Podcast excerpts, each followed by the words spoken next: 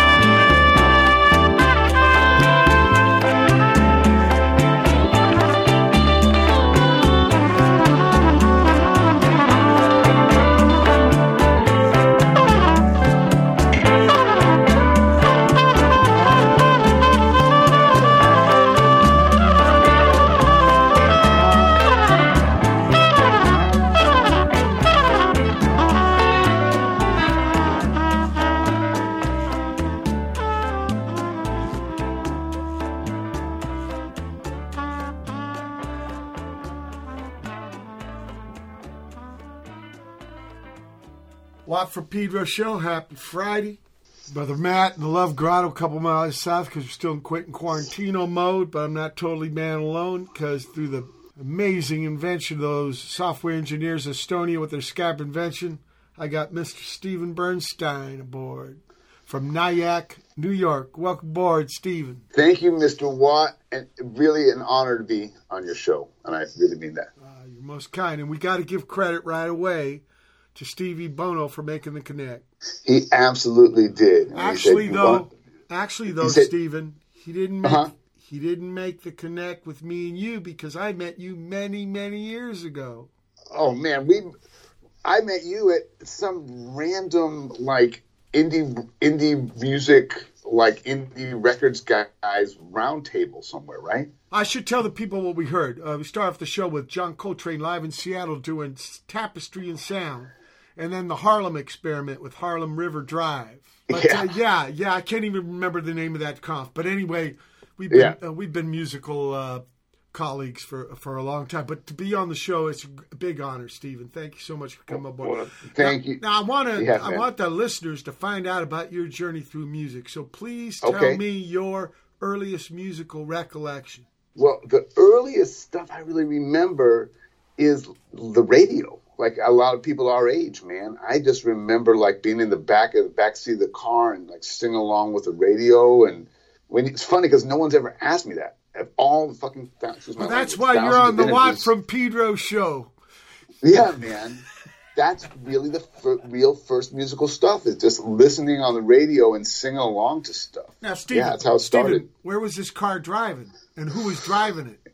Well, my folks were driving. This has to be when I was a little kid in, in Boston. My dad was, I had just gotten out of medical school and had his first job. And yeah, we were living in Boston.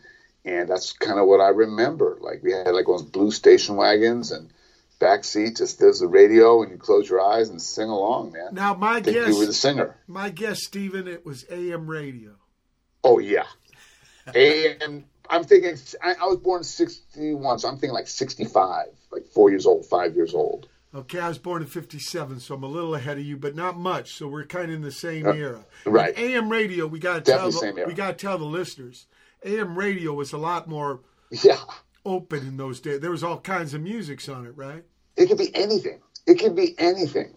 Yeah. Um, and then I, you know what's funny, man? There was like this Peter, Paul, and Mary, like da da da da da da da da da da, and it was like, and I just remember it's kind of scary. But that song, like, I always when that song came on the radio, um, the answer, my friend. Da, da, da, da. You're talking about you're talking about their version of Bobby Dylan's. Yeah, yeah.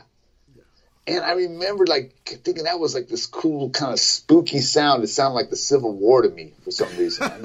I can't believe you're getting this out of me. Juan. Well, somebody told Wow. me once that uh, Bobby Dylan actually stole that from some Irish song, but you know, Oh, he. Let me tell you something. I'm gonna go. I'll do a quick Bob Dylan thing. I don't know much about him, right? I.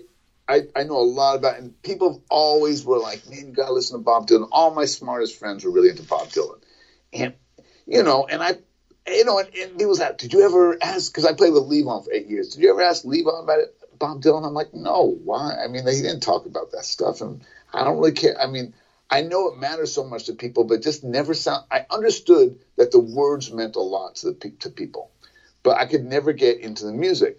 And then I had a couple jobs where I people hired me to arrange and perform his music. And then when you start to like take it up for someone like me, when you start to take it apart, you see why people are so into it. But when you look at the forms, I'm trying to get at, there's a lot of references to this Irish music, to kind of ragtime music. He would, you know, I think he did that a lot. He would take some song he kind of knew and put these amazing long stories to them. and we can't neglect to mention Brother Woody. Yes, right. Well, yes, absolutely. I mean, he had a myth going where Right. he was kind of like the fucking orphan son of him from the Dust Bowl or shit. Look, I want to talk about the pad you grew up in. Was there any musical? Okay. Was there any musical instruments? They were not instruments, but my parents always had records. And I was thinking about that because I was thinking about you and thinking about the Minutemen and thinking about rock music because I, I came late to rock music. And my parents were the kind of parents that had mainly like you know some jazz records. They had like Ella Fitzgerald sings the Duke Ellington songbook. Joe Williams sings Count Basie swings. Some Dixieland. But, but, but, but had, the point is, they were listeners and not really players. Right, they were listeners. That's yeah. important. That shit's really important. But I, I want to get at where you got on the fucking you know horn and shit. What about at school? Were you in the marching band or the choir? No, we. I, I, I know. So I'm from Berkeley, California, and we didn't have marching bands because marching bands were seen as militaristic. So I had this really amazing upbringing where. So you, you all, uh, let me get this straight, Steven. Yeah. Boston to Berkeley. There was a move. The family made a move. Yeah. Yeah, in 69 in 68. In 68 my dad, I guess the the army had paid for his medical school, so the deal was when you get your degree, you work at like some sort of base, you know, for for a couple of years to pay off your medical school. Yeah. And so he so you know, we were real East Coast Jews. Like, eh, no, no, everyone was from the East Coast of my family. You know, East Coast or the Midwest, the East part of the Midwest, like Cleveland, places like that, just typical Jewish places of that era. And my dad gets this gig in Alameda, where there's a Navy base. So, man, imagine this: my parents, with their three little kids, move in the middle of the Revolution to Berkeley in 1968. Like, I went to Black Panther summer camp my first summer there. Oaktown.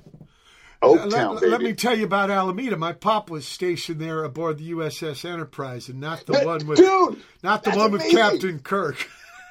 no, I had one of my birthday parties on the USS Enterprise when I was okay. like I don't eleven years old. That's like my dad got us a little tour of the Enterprise. And your okay, my pop there. was one of the machinists, made nine decks down in the engine room. Now this had eight eight reactors. You know, the new ones have two reactors, but this was our very first nuke carrier, so they were just trying out stuff.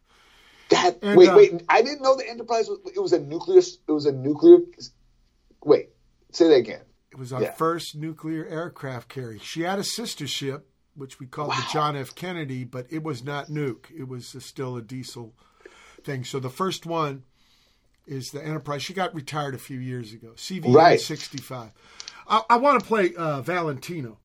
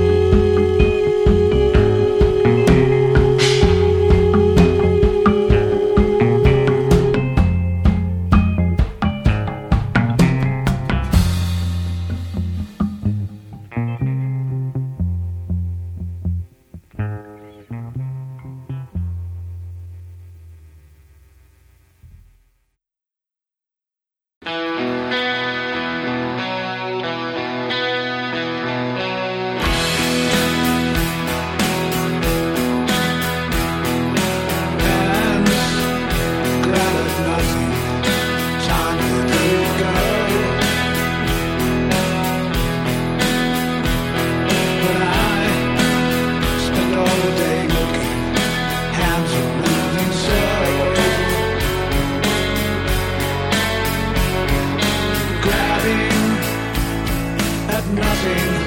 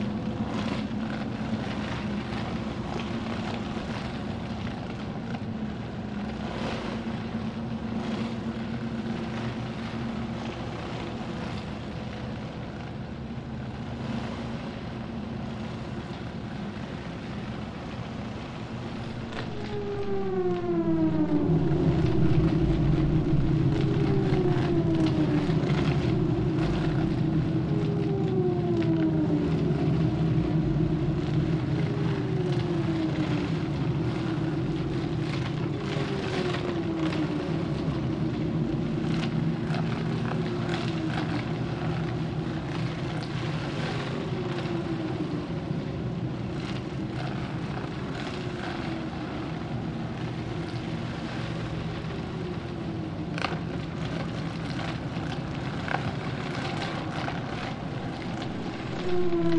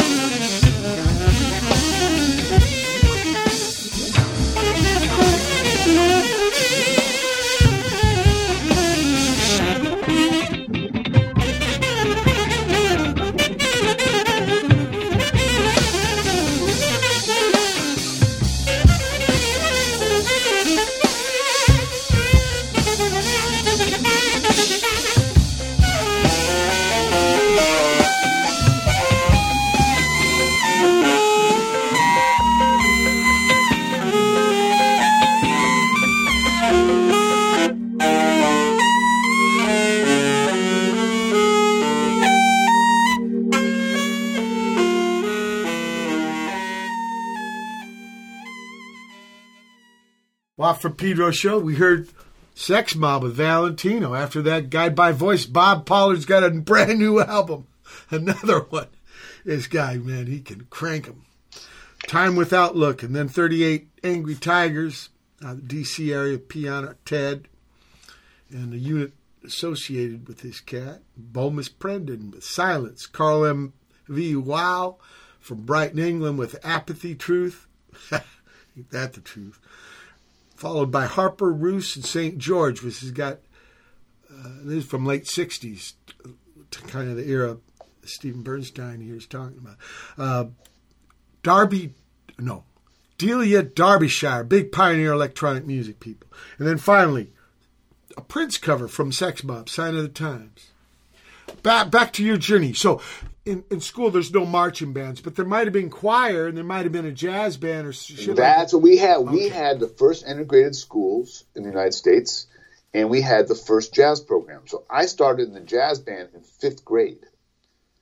So we started playing improvising, like not in jazz band meaning we were improvising, not we played just some corny jazz style music. No, we were they were teaching us to improvise in the fifth grade and to think using our ears and our um, little spirits. I'm curious, Steven. What made Yeah. you gravitate to what you started playing? I just think that feeling when you're first a kid in your No, fifth I grade. mean, I mean the machine, the actual Oh, the trumpet. Oh, this is actually kind of an interesting story. That we had gone back to Boston for one year. So fourth grade, I'm back in Boston, and it's a new school. And um, you know, you go to that like whatever first week of school. There's an assembly for the fourth graders, and they, they have like a slideshow. They say, okay, this is year we start band, and they had a little slideshow with the different instruments. And I saw the trumpet, and I think because back then, so this has to be 70, 1970 now um, maybe early 71, I don't know, but right in between those two. Um, right before then, Louis Armstrong had been on TV a lot because of Hello Dolly and those little and Mack the Knife It. I think really Hello Dolly. And I think he made an impression on me, like as a kid somehow, like seeing him. So when I saw the trumpet, I thought about that guy.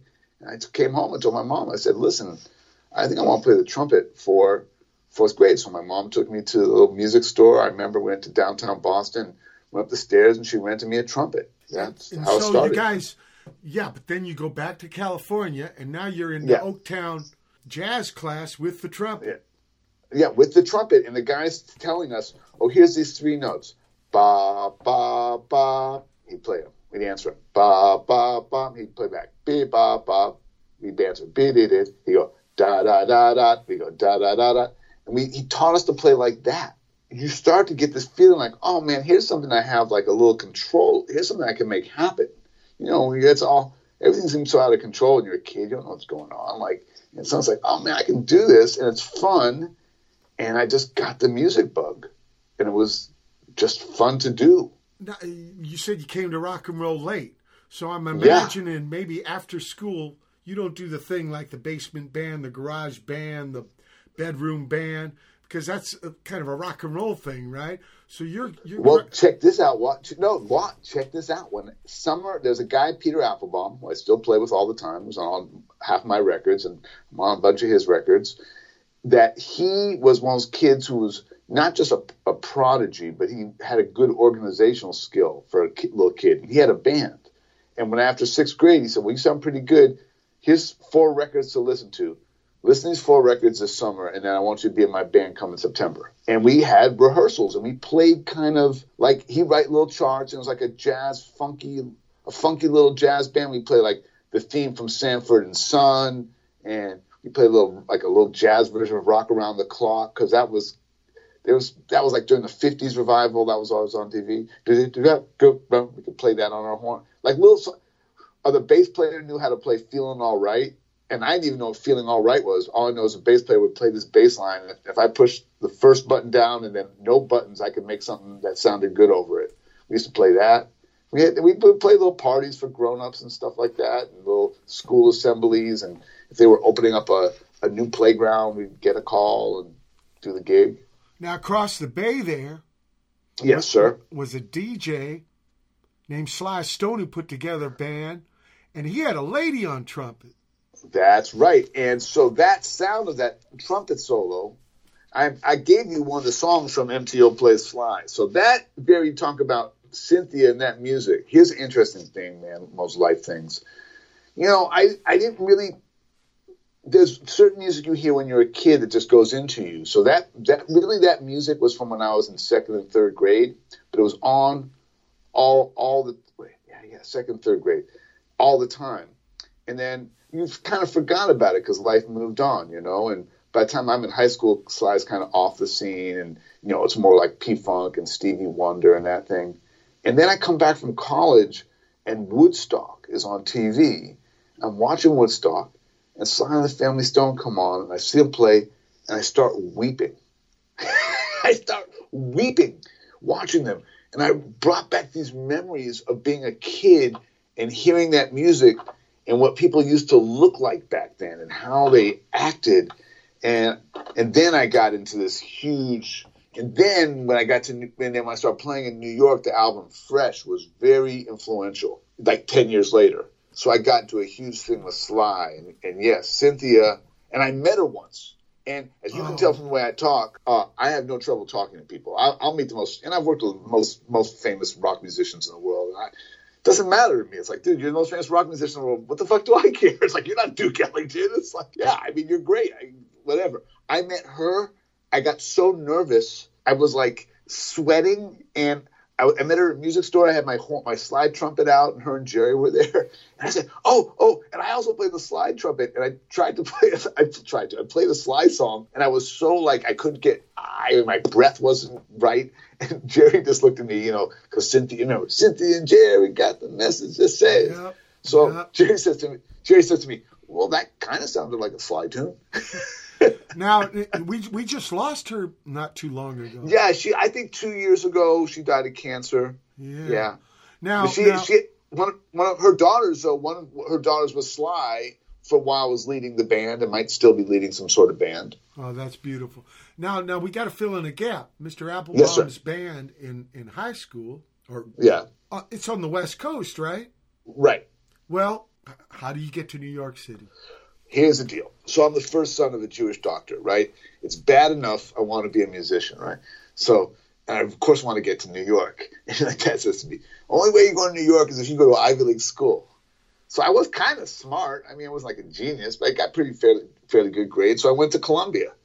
So I said, well, that'll get me to New York. So I, went to Columbia University, and uh, and that is actually, believe it or not, where I got introduced to rock and roll Okay, tell me how. because like so in Berkeley, you know, you can imagine Berkeley in the 70s. I mean, really like the music of our culture. There's only one high school. It's totally integrated. It's a big high school. And so it's like, you know, Stevie Wonder and P-Funk. And I'm sure there was some people listening to rock music. I mean, there were obviously people who would go see the Dead, but that almost seemed like a local band that people would just, you know, who like to like trip would go see on the weekends, you know.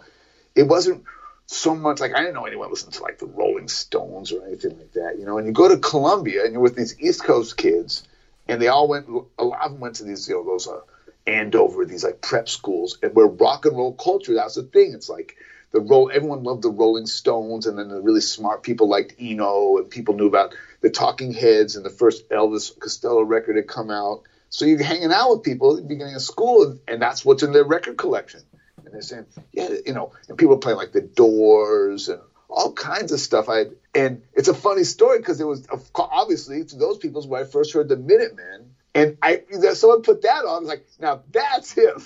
that I can relate to, man. Well, we And I still don't know why. I, I've been trying to remember what that moment. I remember the moment of someone playing me the Minutemen because you got these cool friends that had no different music than you know, so they're always trying to turn you on. You know. Well, starting with Buzz or Howl, we used a trumpet on the product, and then there's a couple on uh, Project Mersh. I think there's every song's got trumpet. So D. Boon was really Right. uh, into that. But I want to know about you Okay. In your first rock band at Columbia. Wow, how you, I had I was in a band called the Malibu Dolphins. Do you even know that that existed, or just say that? I'm asking you, Steven. You're the Yes. guest. Okay, so there was a band called the Malibu Dolphins, and that's M I A L I B O O, and it was kind of like you know, they're the whole. These guys were really into no wave. Uh, there was a guy who just played. You know, um, he had um, a, a, a radio amplifier, a record, you know, amplifier from your stereo, and he took it and made an output of it, and and he would switch it. It, it was like a sine, sine wave instrument, you know. So there was like you know two electric guitars, an electric bass, and this guy playing sine wave sounds.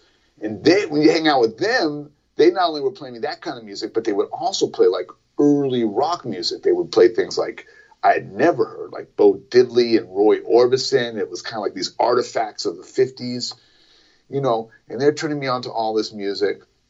And we played CBs and we played like we Ace. I don't know if you ever played A7. That might I don't know if you got to New York early enough to do that. But yeah, you know, we played Land. Yeah, yeah. that you know, was we more of a that- hardcore place. well, it was hardcore and and punk funk. But like yeah, or like I, we played like you know with the Beastie Boys when they were still a punk band. We did shows with right, them. right, right. Right. And actually, A7 was big with Bad Brains. Right, and Bad Brains were down there. So I'm in. So I'm in that world, and then I'm in the East, and then that leads again to the East Village world, where there, of course, and suddenly you're really connecting with like the Bad Brains and those people. But the first people that taught me about rock music really were were these people at Columbia who like that was their lingua franca, man. That was their thing. They and like I said, a lot of it didn't really like I'll tell you one man that took me 20, 30 years to figure out how to listen to was the Who. People would play the Who for me, I'd be like, man, I don't even know what I'm li- like. Is this even music? Like, what is it? Can, It's can I like- tell you about the bass man? Did you know that he was a French horn player? And Pictures Oh, of Li- yeah. Pictures Oh, of now I know. Lily has a French horn solo from John Entwistle. Look, we're at the f- end of the first hour. December Okay. 11, 2020, Dish Wop Pedro Show special guest, Steven Bernstein. Hold tight for hour two. December 11, 2020, it's the second hour of the Watt for Pedro Show.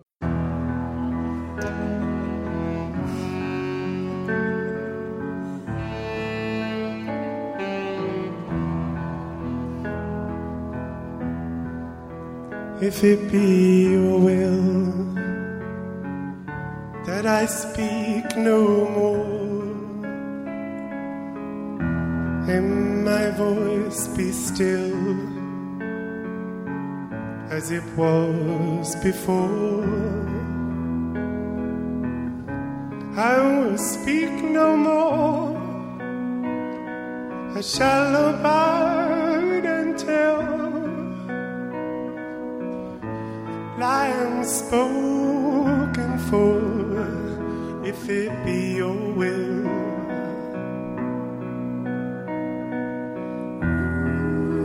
If it be your will that there is a voice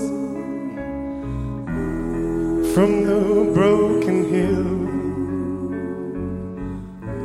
and I will sing to you from this broken hill. Know your praises, they shall ring. And if it be your will to let me sing.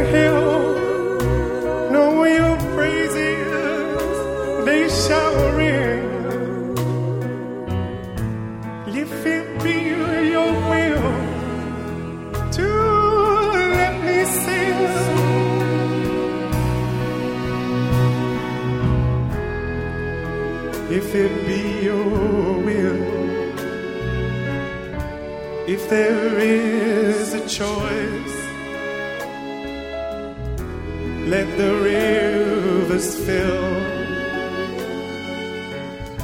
let the hills rejoice.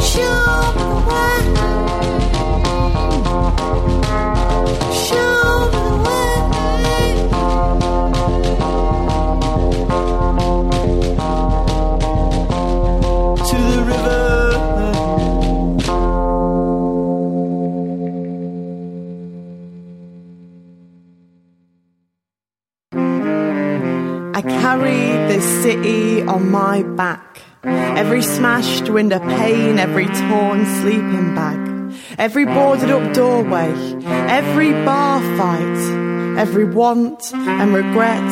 But sometimes the night and I walk home between broken glass, kicking cans over concrete, burning hand rolled fags between terraced houses as they lean against one another, holding up sky. Between the crossfire of conversations beneath 5 a.m. streetlights, I pause and I breathe. I can breathe sometimes. The night and I make love behind abandoned flats where the cats sit and cradle dead pigeons and rats, where the overflowing gutter reflects the underabsorbed sky, a puddle of stars blurred by foot and vision lost to sunrise. Sometimes the night clings to my clothes, stinking of whiskey and rain, and God only knows I want this.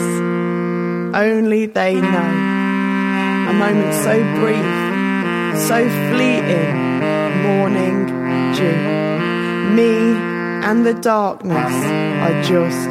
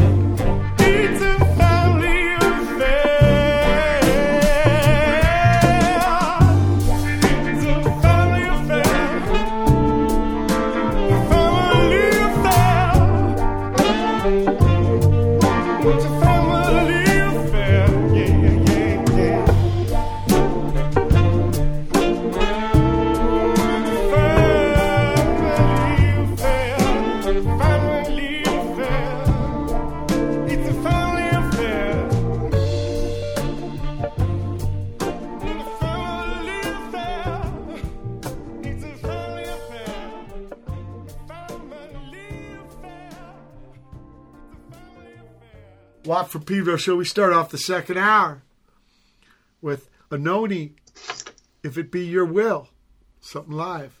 featuring Mr. Steven Bernstein. Samm Bennett after that from Tokyo, Show Me the Way to the River. Sophie Sparham and Christopher Gregory. Hearing some noise over there. Sometimes at night, Private Party, Hoyne and Augusta from Good Luck. No, Good Fuck. Big difference. Well, kind of.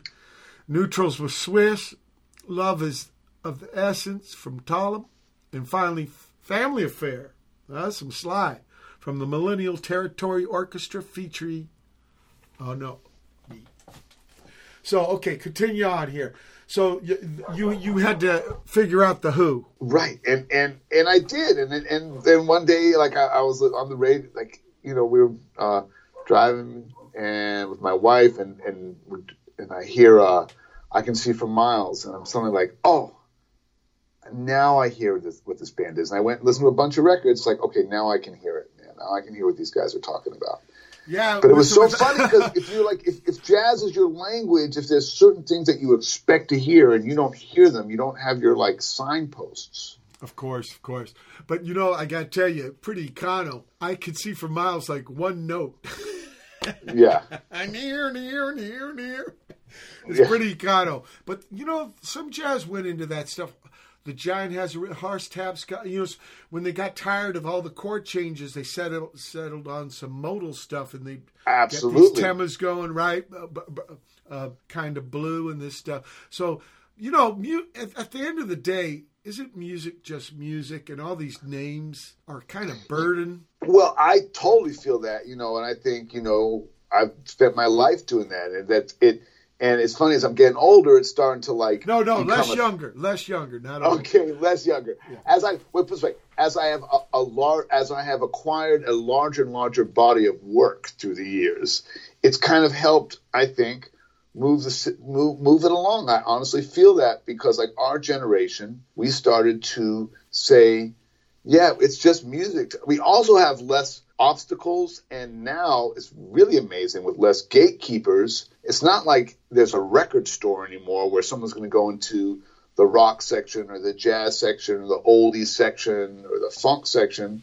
You know, it's just kind of music that you can access as you wish almost. And um, so all that's really changing. And I, I had a very interesting talk with a great dr- older drummer yesterday. He, he really liked the thing I had to say, which is a, I say, I- to me, almost all music is the same except the drum beats change.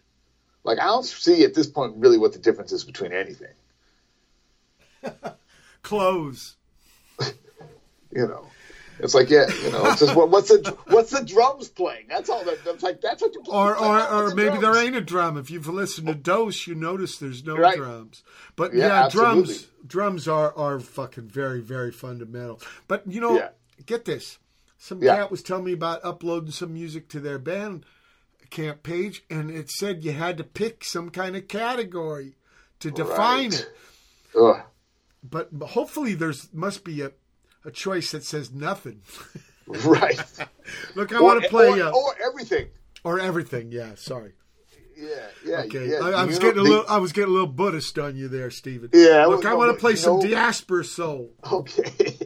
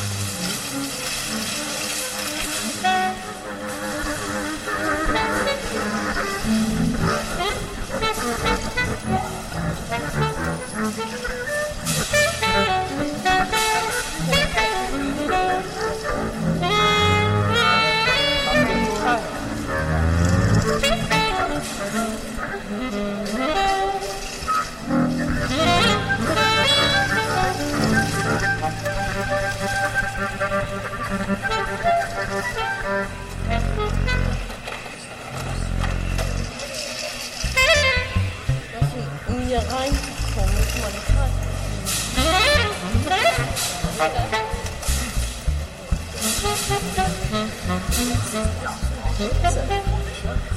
看。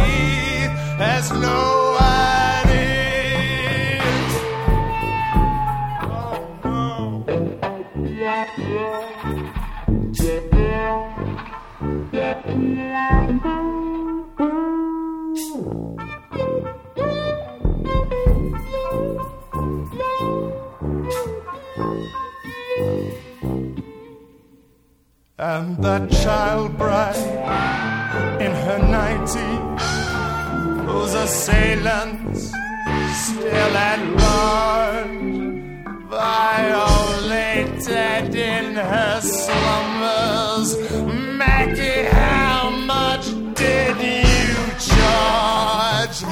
And that ghastly fire in Soho, seven children, uh, Eddie go. In the crowd stands mad.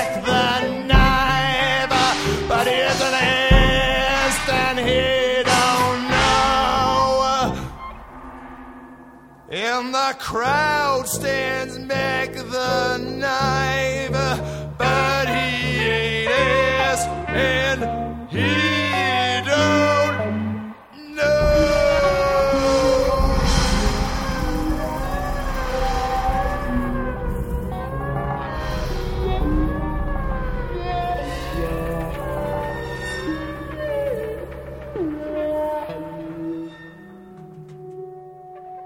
Off from Pedro show. Start off that chunk of music with Diaspora Soul, one of uh, Steven Bernstein's projects. Ani Mamin. And then, I hope I pronounced that right, Jair-Rohm Parker I, Wells out of St. Louis would try it out. Sporadic Spontaneous with Dusty Receiver. Hellbat. That's sax man, flute man, Vince Maroney, but he likes to play drums. He did a pair of pliers with me and Tom Watson. That's his project. IMMR, DC area with new tribes, and finally, Mack the Knife, which is Spanish Fly featuring Nick Cave. Bobby Darin had a big hit with that. Oh, yeah. Good, man. Bobby Darin's arrangement on that is so hip. And know what? Check this out. Bring it. I, I think that might be a Jack Nitzsche arrangement.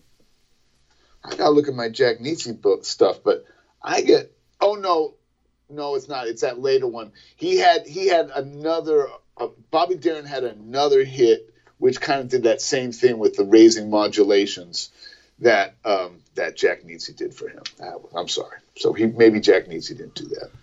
Are you a Jack Nitzsche man? I think he did Harvest He absolutely did. in a barn, It is- right? In a barn, and maybe Yeah. raped uh, somebody's girlfriend.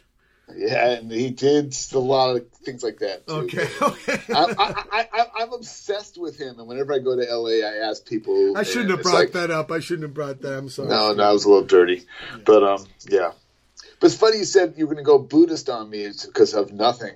And my trumpet teacher, who was an older, one of the older trumpet players in New York, he had been working. He had replaced Harry James in Benny Goodman's band in 1940, and he did. Whoa. He spent the summer of 40 or 41 in with Benny Goodman's band at the, what was called like Palumbo Beach, this famous Yeah. Palomar Beach, something like that. And all the actors and actresses would come, and he started studying Zen with Suzuki, the guy who brought Zen Buddhism to America. So, um, and he went on this incredible career where he was at NBC Radio when they were doing all the original radio shows, and then he went to NBC Television. He did, you know, all the Perry Como show and Steve Allen show and the Tonight Show and Patti Page show. He, but he was a, a bit of Buddhist, like ever since his 20s, and he would give me Buddhist books after the lesson.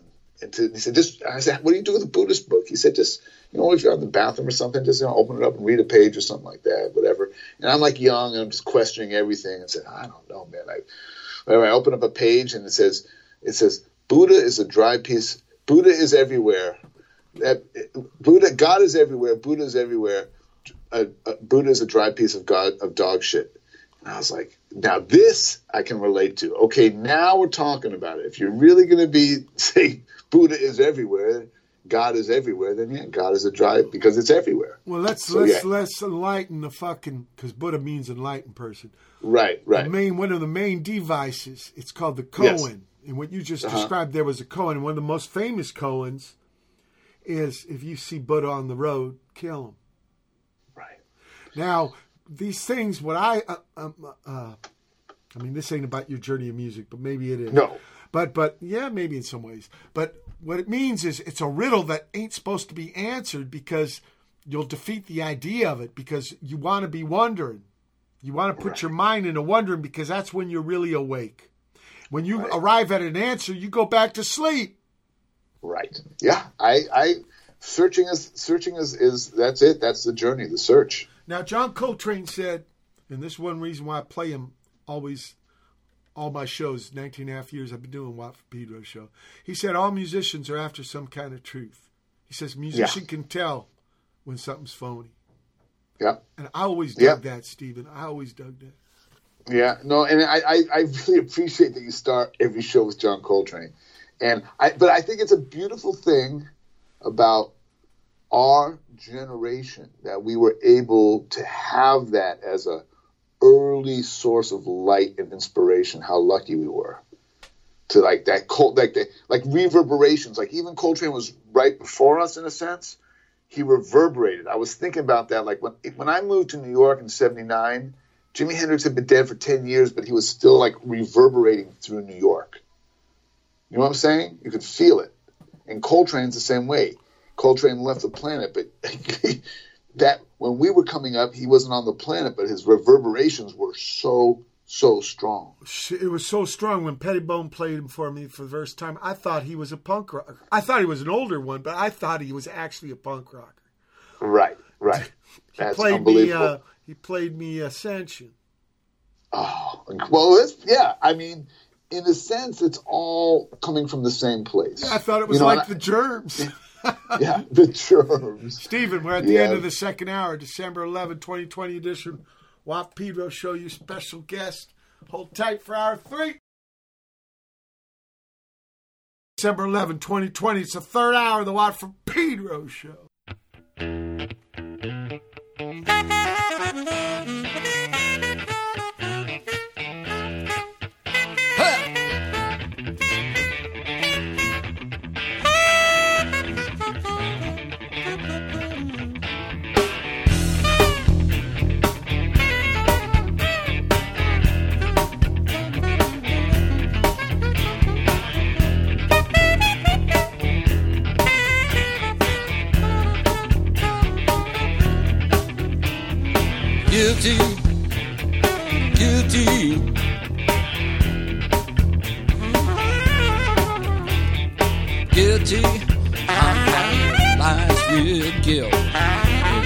to me like a rain to silk, guilty, my mind won't leave me alone.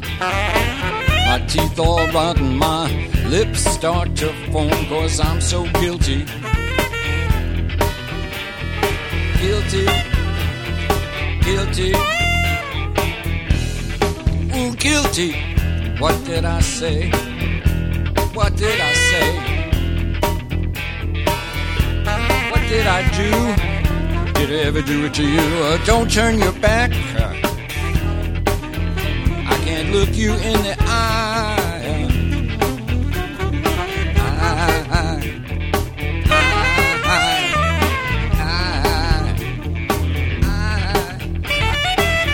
I'm guilty as charged.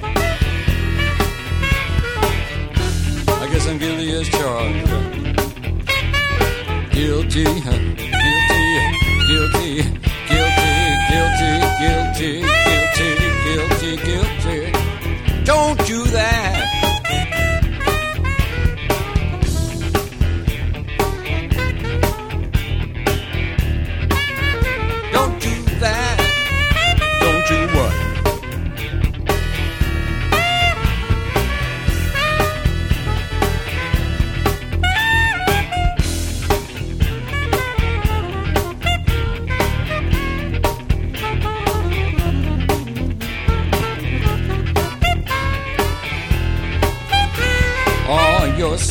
a child, a willful child, guilty.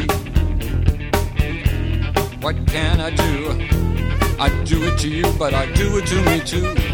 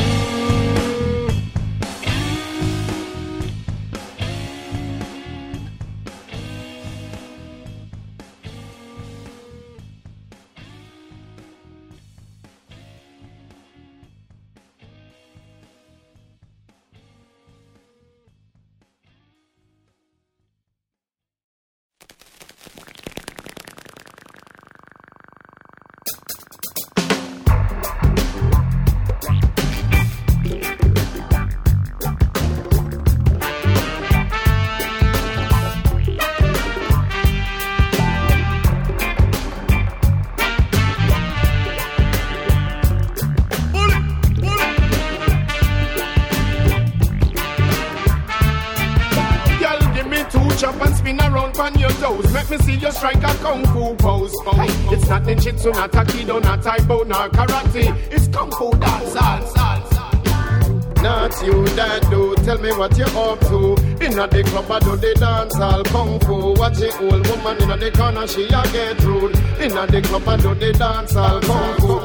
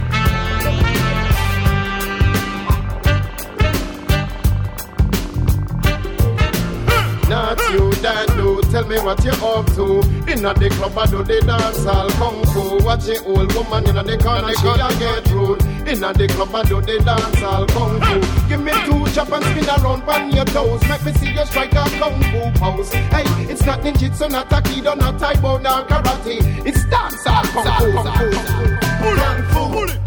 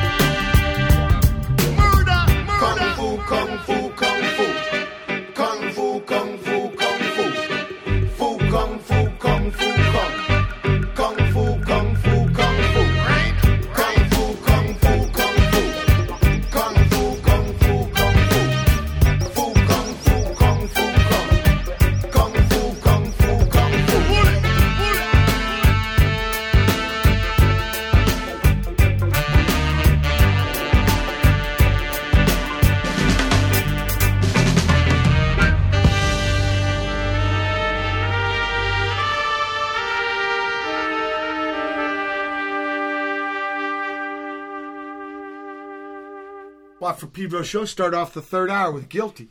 Lou Reed featuring Ornette Coleman. Tragicomedy after that with Jam number four. Fat Gandalf with a cover of John Lennon's Cold Turkey. Finally, Lee Scratch Perry with Dancehall Kung Fu. People, you ain't hearing. I'm, I'm playing these musics right at the beginning and end of each chunk. They're all featuring Steven Bernstein, but his name ain't in the names of the bands. Tell me about this thing. You got into being an arranger. Right. And it was one of these things I always kind of naturally did it. I didn't really study it or anything. I mean, I took one class in, in college. But the funny thing what happened was my very first recording in New York was uh, with this band, Saheb Sarbib and the multinational big band. It was a very like kind of large avant-garde band. And um, uh, Butch Morris, who actually was from LA too, who was a great cornet player and, writer and arranger. Uh, someone I met when I was young, and when I got to New York, you know, I re-met him because he had lived in the Bay Area when I was a kid. And I had told him that I liked this one band that he played with, and he said, "Man, why don't you just? I haven't been playing the horn. They have a, they have a record date. Why don't you just go to the record date?" So I'm like 19 years old. I'm, I'm living. It's the summer. I'm living in a dorm Colum- at Columbia, and uh, I just show up and I say, "Yeah, Butch Morris told me to come to this record date," and it's like all of like the avant-garde scene, younger East Village avant-garde scene, and you know, uh, and Roy Campbell, Ah- Ahmed Abdullah, David Sewelson, and Lee Rozie, and it's like this crazy scene, and uh, but I kind of having grown up around that kind of music, I understood it, fit in, and this guy, uh, Dave Sewelson the baritone player. Again, these guys are maybe they're six, seven years older than me, but when you're 19, it seems like a lot. Like you know, and he was in a cab, and the cab driver was a Haitian guy and said, "Hey man, uh, you have a horn with you. Could you do horn arrangements?" And Dave said. No, but I, I, I think I have a friend who does. And Dave called me and said, Hey, man, this cab driver gave me his number.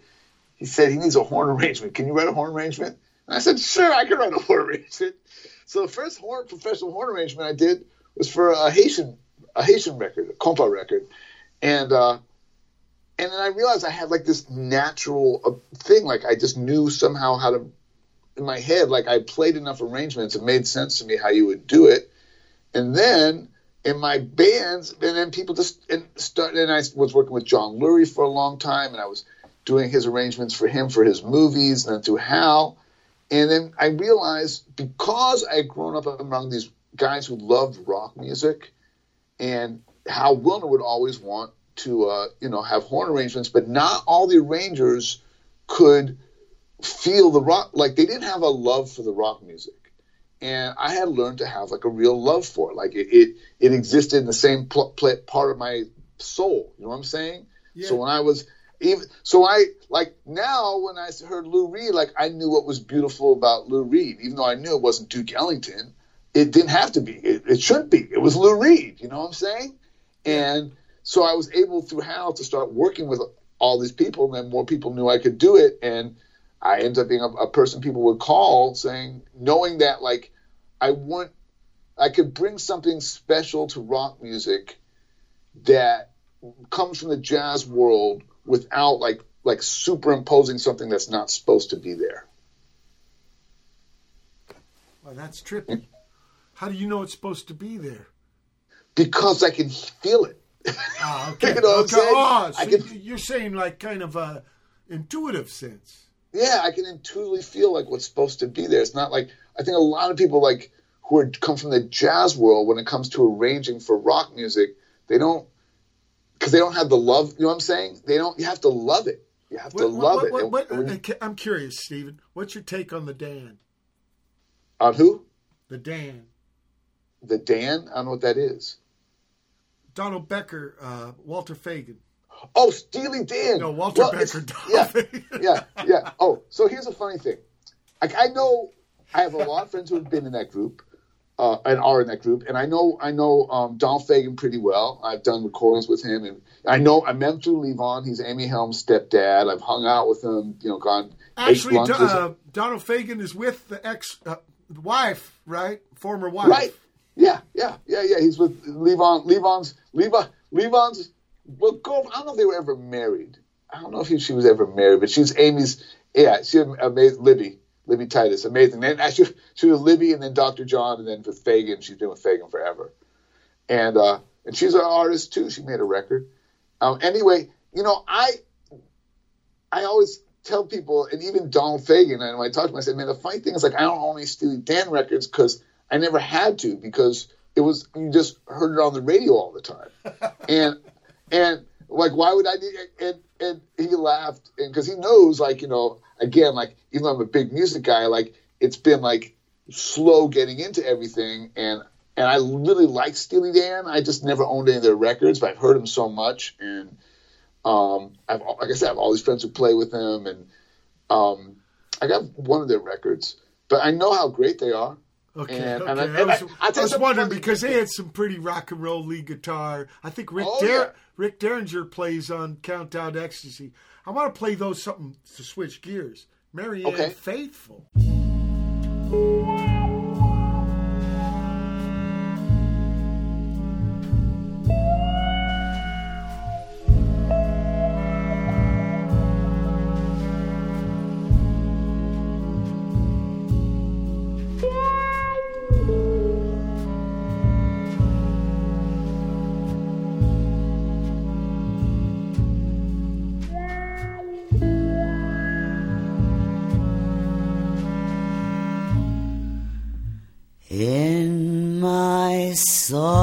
You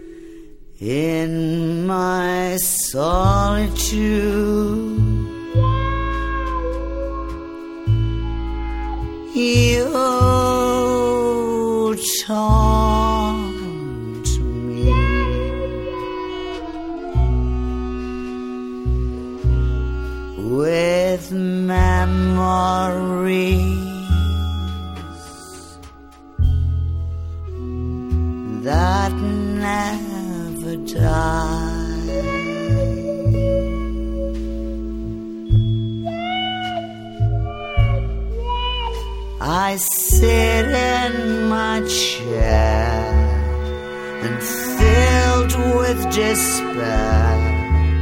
There's no one could be so sad. With gloom everywhere, I sit and I stare. I know that I'll soon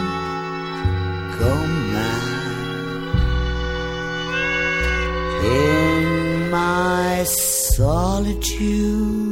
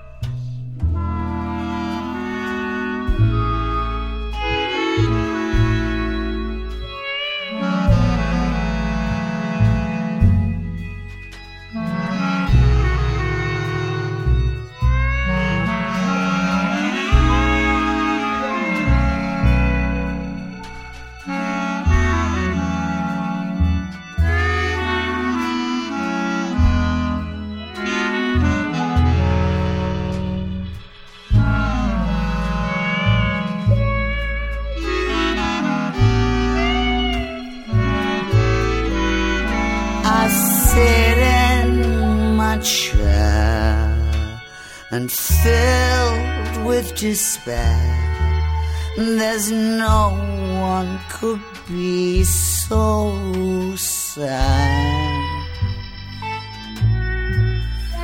with gloom everywhere. I sit and I stare. I know that I'll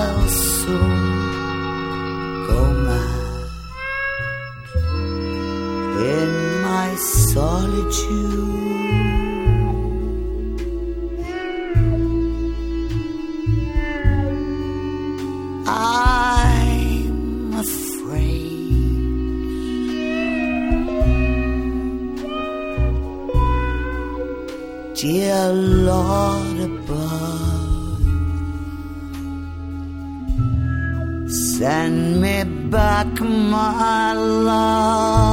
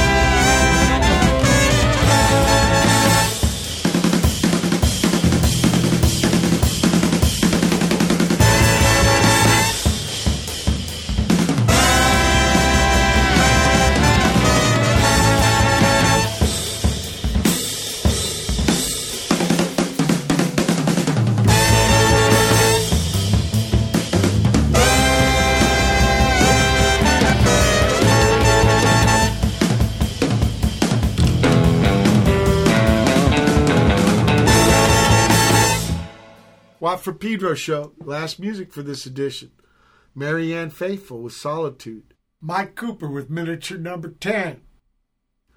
Then uh, Tatsuhisa Yamamoto with Ashiato 2, because we heard one last episode. This is the other part of it. And finally, the Millennial Territory Orchestra with Darlin' Nikki.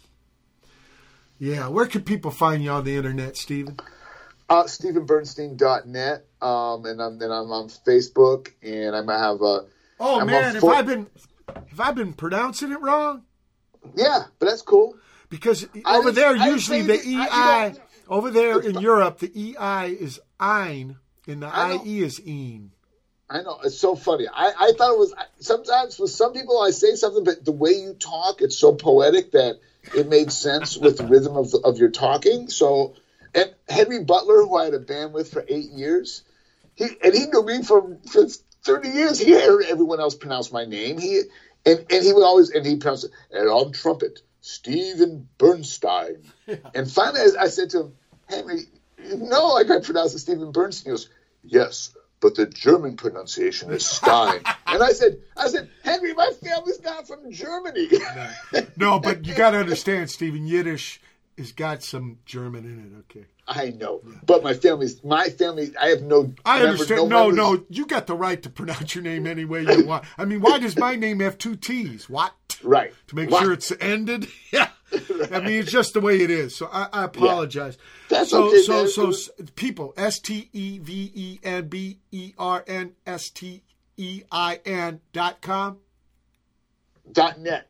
Dot net. Sorry, sorry. dot net yeah, yeah. to find information because this man has got so he's knee deep in the shit. Okay, music, music, music. It's it's beautiful what you're doing, really. And what's your plan you. right now? You're probably doing a lot of composing, maybe trading Well, files. here's the deal. I made, you know, I was one of those guys who during one period of my life, I I made a lot of records. You know, back when you know you get a little money and make a record, and then when it got the whole thing about paying own, paying for your own record and asking other people, I kind of didn't make that many records. I still made records, but not as much. And then I got uh, a beautiful grant, and I recorded in the studio for four days, thinking, well, I don't really know if this needs to be a record. I just want to document, and I decided to put it all out. So I'm gonna have four L LPs coming out on um, on Royal Potato Family of, of Millennial Territory Orchestra, Millennial Territory Orchestra with Cat Russell singing, Hot Nine with Medeski and Arturo Farrell, and then another Millennial Territory Orchestra record, and then Sex Mob and Scotty Hard got back together, and we made a new record. So I got that record's going to come out. So I like five records I'm working on, and then you know, so it's a heavy lift. I've just been mixing and thinking and and processing, and I'm lucky enough to, you know, I have a low overhead. I live a pretty simple life. My wife has a gig uh, that she can do from home. I get a little unemployment. So basically, I'm living like a fairly beautiful artistic life right now, man. Where like there's no business to worry about. There's no gigs to get to. There's no anxiety about gigs you do or don't have, and so you can just focus on positive things. And I and I know the world's going to hell, but that I I can't do much about that. It always has been. It goes through cycles, you know. But this vaccine's coming. We gotta Yeah. not be totally insane about it. No, it's been a big no, honor to have you on the show. Thank And when you Rod. get the- really, I can't wait to uh, play some music on stage with you. Yeah, time. but also when these albums come out, why don't you Yes, come sir. back on the show so we can play them and talk about them? let's do it, Watt. Thank you, sir. That's awesome. Absolutely. People, it's been the December 11, 2020 edition of the Watt Pedro Show. Keep your powder dry.